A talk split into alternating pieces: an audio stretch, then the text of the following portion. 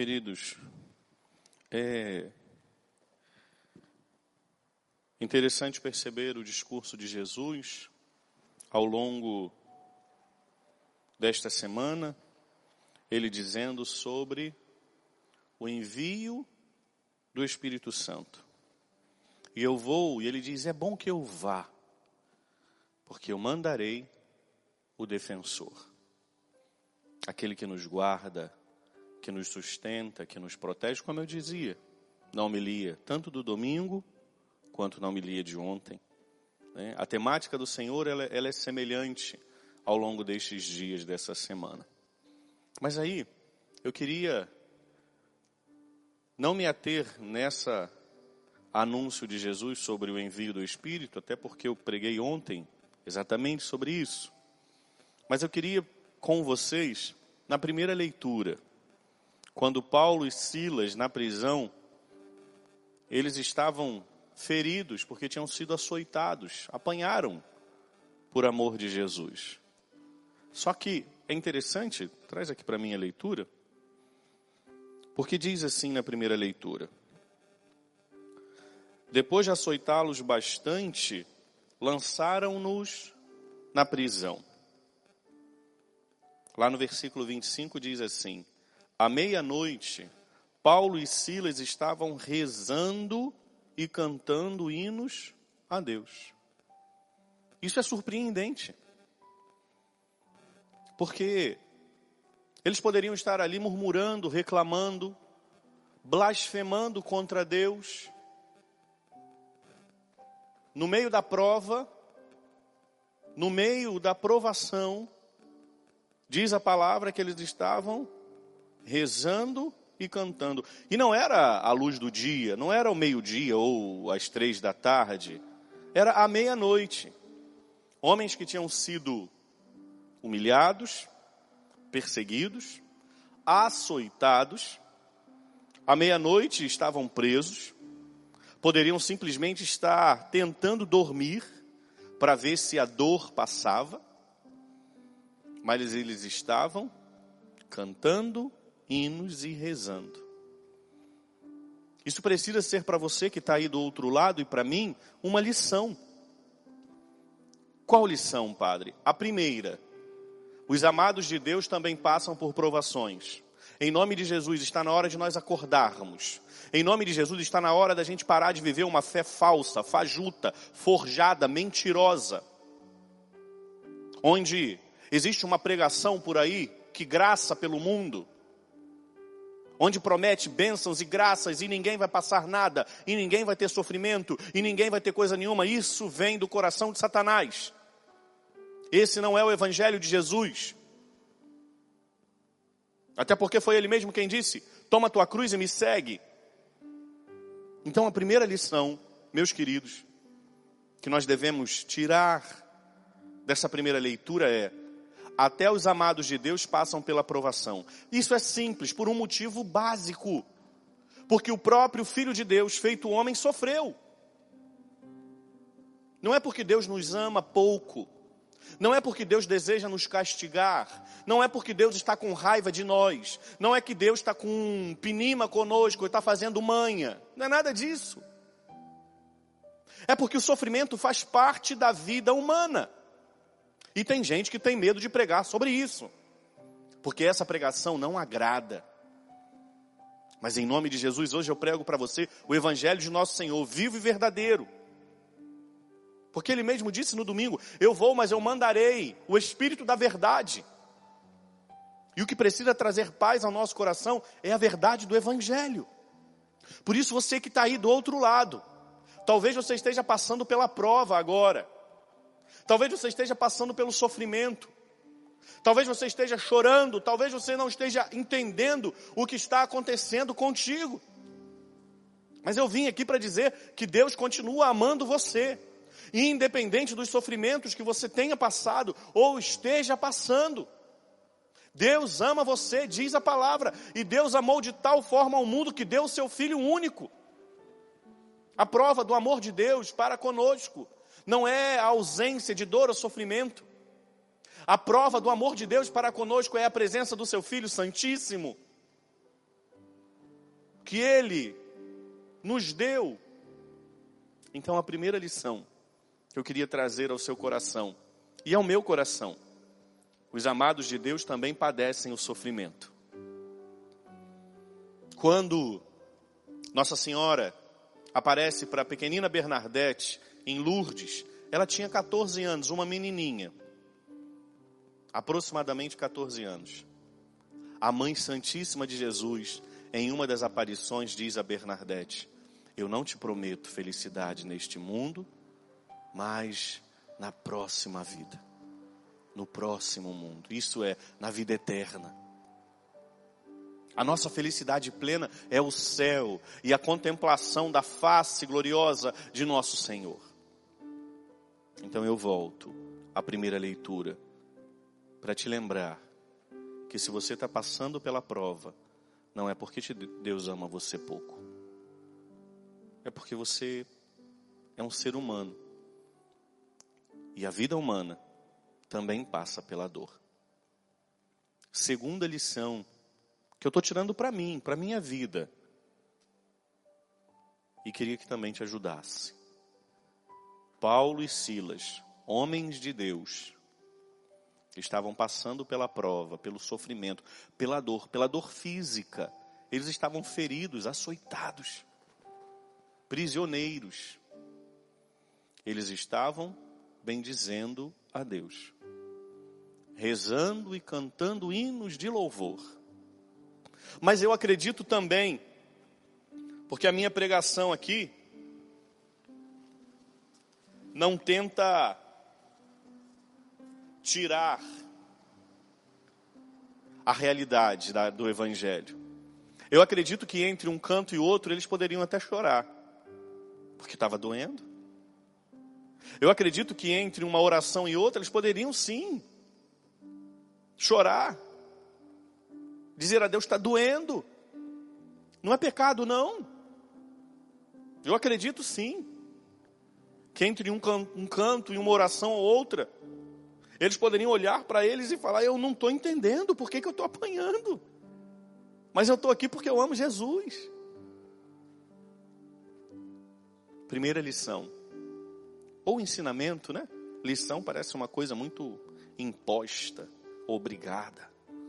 Primeiro ensinamento, os amados de Deus também passam pela prova, pela dor, pelo sofrimento. Segundo ensinamento que eu levo, melhor bem dizer do que murmurar. Ou você vai passar pela prova dizendo, Deus, eu te louvo. Ou você vai passar pela prova dizendo, Deus, eu não acredito em você. E a falta de fé gera em nós infidelidade. A palavra infidelidade parece apenas traição, mas não é. Infidelidade, no, no original, é falta de fé. No latim, fé é fides. Então é infides, infidelidade. A falta de fé, a murmuração, gera em nosso coração infidelidade. E aí a gente começa a trocar Deus por outras coisas. Vê se não é assim. Vê se na hora do seu sofrimento, um monte de gente não foi lá bater na sua porta, hoje não pode visitar, mas talvez tenha te mandado uma mensagem, feito uma chamada para você e dito para você: faça isso ou faça aquilo, busque a solução aqui ou acolá. Não está adiantando você ir na igreja, é mais fácil você fazer isso aqui ou aquilo outro. Infidelidade. A falta de fé a murmuração gera em nós infidelidade. Primeiro ensinamento, queridos, que eu levo para a minha vida. Tomara que sirva para a sua. Os filhos de Deus também padecem a dor. E isso não é sinal de falta de amor de Deus. Segundo ensinamento que eu levo para a minha vida. É melhor bem dizer do que murmurar. E aí a gente vê aqui, ó. Hebreus, capítulo 11. Olha o que, é que nos diz a palavra. A fé é o fundamento da esperança, é uma certeza a respeito do que não se vê. A fé é o fundamento da esperança, é uma certeza a respeito daquilo que não se vê. Na hora da prova, obrigado. Na hora da dor, na hora da lágrima, é preferível manter a fé. E como se mantém a fé? Dizendo a Ele: Eu não estou entendendo, mas eu sei que o Senhor continua cuidando. Eu não estou entendendo, mas eu sei que o Senhor continua sendo Deus. Eu não estou entendendo, mas eu sei que o Senhor é o dono da minha vida. Eu não estou entendendo, mas eu sei que o Senhor é capaz de mudar toda a situação. Primeiro ensinamento: os filhos de Deus também padecem a dor. Segundo ensinamento: é melhor bendizer e louvar do que murmurar e se tornar infiel, sem fé. Terceiro ensinamento que eu queria dar para vocês, e para mim, eu não estou aqui só partilhando para vocês, não, é para minha vida. Paulo e Silas tinham sido presos injustamente, sofrido o flagelo, apanharam, foram açoitados, foram feitos prisioneiros, e quando Deus os liberta, que os soldados veem que eles tinham pensado que eles tinham fugido, então os soldados pensaram: nós vamos nos matar, porque o sofrimento vai ser menor do que se nós cairmos na mão dos nossos superiores. Paulo e Silas ainda têm um gesto de misericórdia para com eles. Não façam isso, porque nós estamos aqui. Vocês estão entendendo? Que os filhos de Deus, mesmo na hora da dor e do sofrimento, ainda mantêm um olhar de misericórdia para com o outro? Que nós, os filhos de Deus, e quando eu digo nós, não é porque somos melhores, não é porque somos perfeitos, não é porque somos imaculados, coisa alguma, mas porque nos decidimos por Deus. Até na hora da prova, o olhar de Paulo e de Silas foi de misericórdia para com aquele povo, para com aqueles homens. Isso precisa ser para nós também um ensinamento, porque quando eles olharam com misericórdia e disseram: Não façam isso, porque nós estamos aqui. Qual foi o fruto dessa atitude? A conversão daqueles homens e de toda a casa deles. Um ato de misericórdia é capaz de mudar o coração de uma pessoa impiedosa. Um olhar de misericórdia é capaz de mudar a vida de uma pessoa má. Um ato de misericórdia é capaz de trazer o espírito da verdade, porque diz lá no fim da primeira leitura que aqueles homens aceitaram Jesus e eles e toda a sua casa foram batizados. Porque Paulo e Silas poderiam ter olhado para aqueles homens e pensado que eles se matem. O problema é deles, eu não tenho nada a ver com isso. Aqueles homens se perderiam, seriam danados ao inferno Danar significa condenar ao inferno. Eu sempre digo isso. Cuidado, deixa eu abrir aqui um parêntese, mais uma vez eu vou dizer. Cuidado quando você chama alguém de danado. Cuidado quando você chama alguém de danada. Cuidado quando você chama alguma criança de danadinho ou danadinha. Porque danar, isso é dicionário, isso é língua portuguesa, isso não é teologia. Danar significa condenar ao inferno. Cuidado, porque as palavras elas abençoam ou amaldiçoam. Paulo e Silas poderiam ter olhado para aqueles homens e pensado que eles se matem e aqueles homens seriam danados ao inferno. Mas Paulo e Silas tiveram um olhar de misericórdia. Não façam isso. E porque eles olharam com misericórdia, aqueles homens aceitaram Jesus. E porque eles aceitaram Jesus, toda a sua casa foi batizada em nome de nosso Senhor, no Pai, no Filho e no Espírito Santo. Primeira lição, ou ensinamento. Os filhos de Deus também padecem o sofrimento. E isso não é sinal de falta de amor de Deus. Segundo ensinamento é preferível bendizer do que murmurar. Porque o louvor, a bendição, gera em nós esperança, fé. Fé é o fundamento daquilo que não se vê e a esperança do que se espera. O louvor e a bendição geram em nós esperança, fé. E terceiro, ensinamento. Mesmo na dor, é possível ter um olhar de misericórdia para com o outro. E esse olhar de misericórdia vai frutificar. E esse olhar de misericórdia vai trazer a conversão. Hoje, amanhã, depois da manhã, quem sabe, no último suspiro de vida daquela pessoa, você não é Deus e tampouco eu. Não vamos julgar ninguém. Mas um olhar de misericórdia é capaz de trazer vida a quem está morto.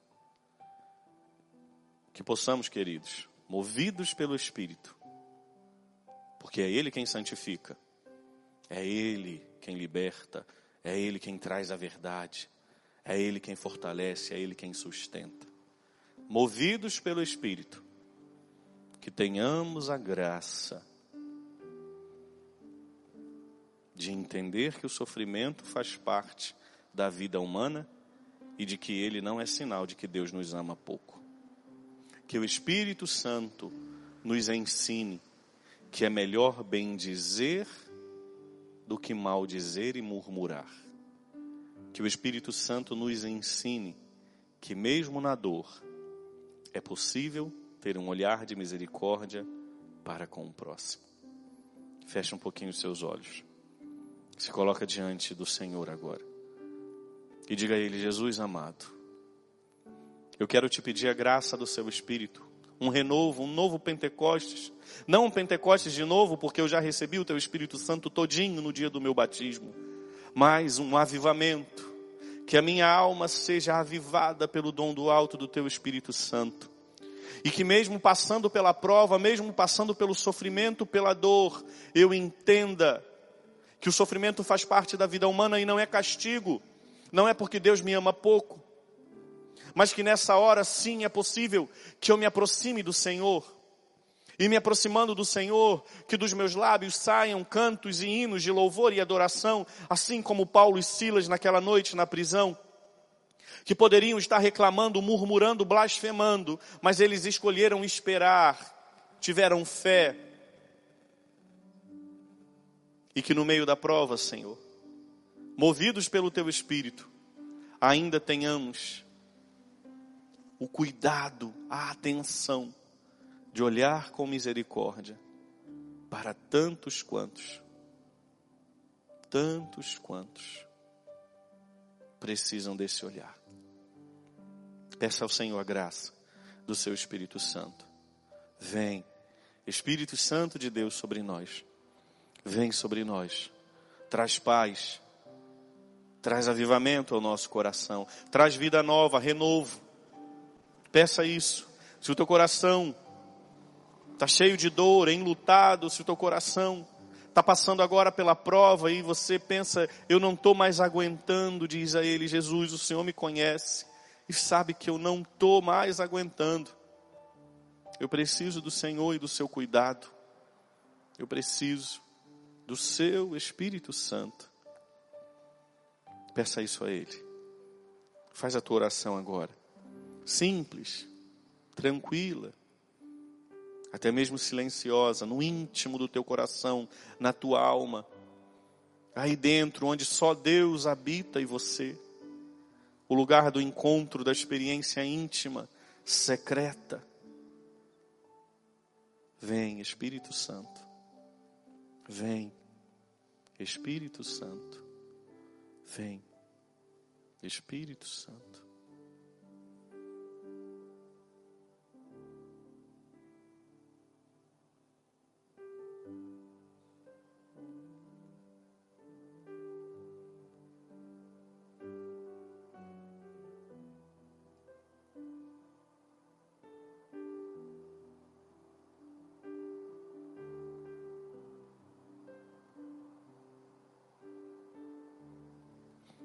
Obrigado, Jesus.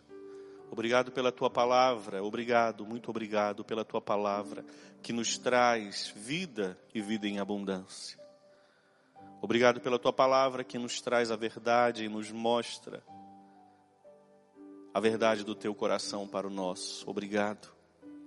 Obrigado, Senhor, pela tua palavra que nos consola, que nos fortalece, que nos orienta, que nos mostra a verdade que devemos seguir, não a nossa verdade, Jesus, mas a tua verdade que cura, que salva, que liberta, que renova, que transforma, que converte, que ama, que afaga, que cuida, que protege, que dignifica,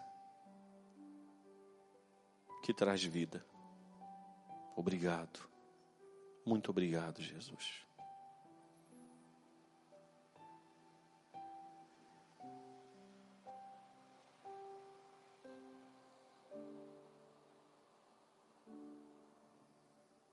Louvado seja nosso Senhor Jesus Cristo, para sempre seja louvado. Irmãos e irmãs, apresentemos ao Senhor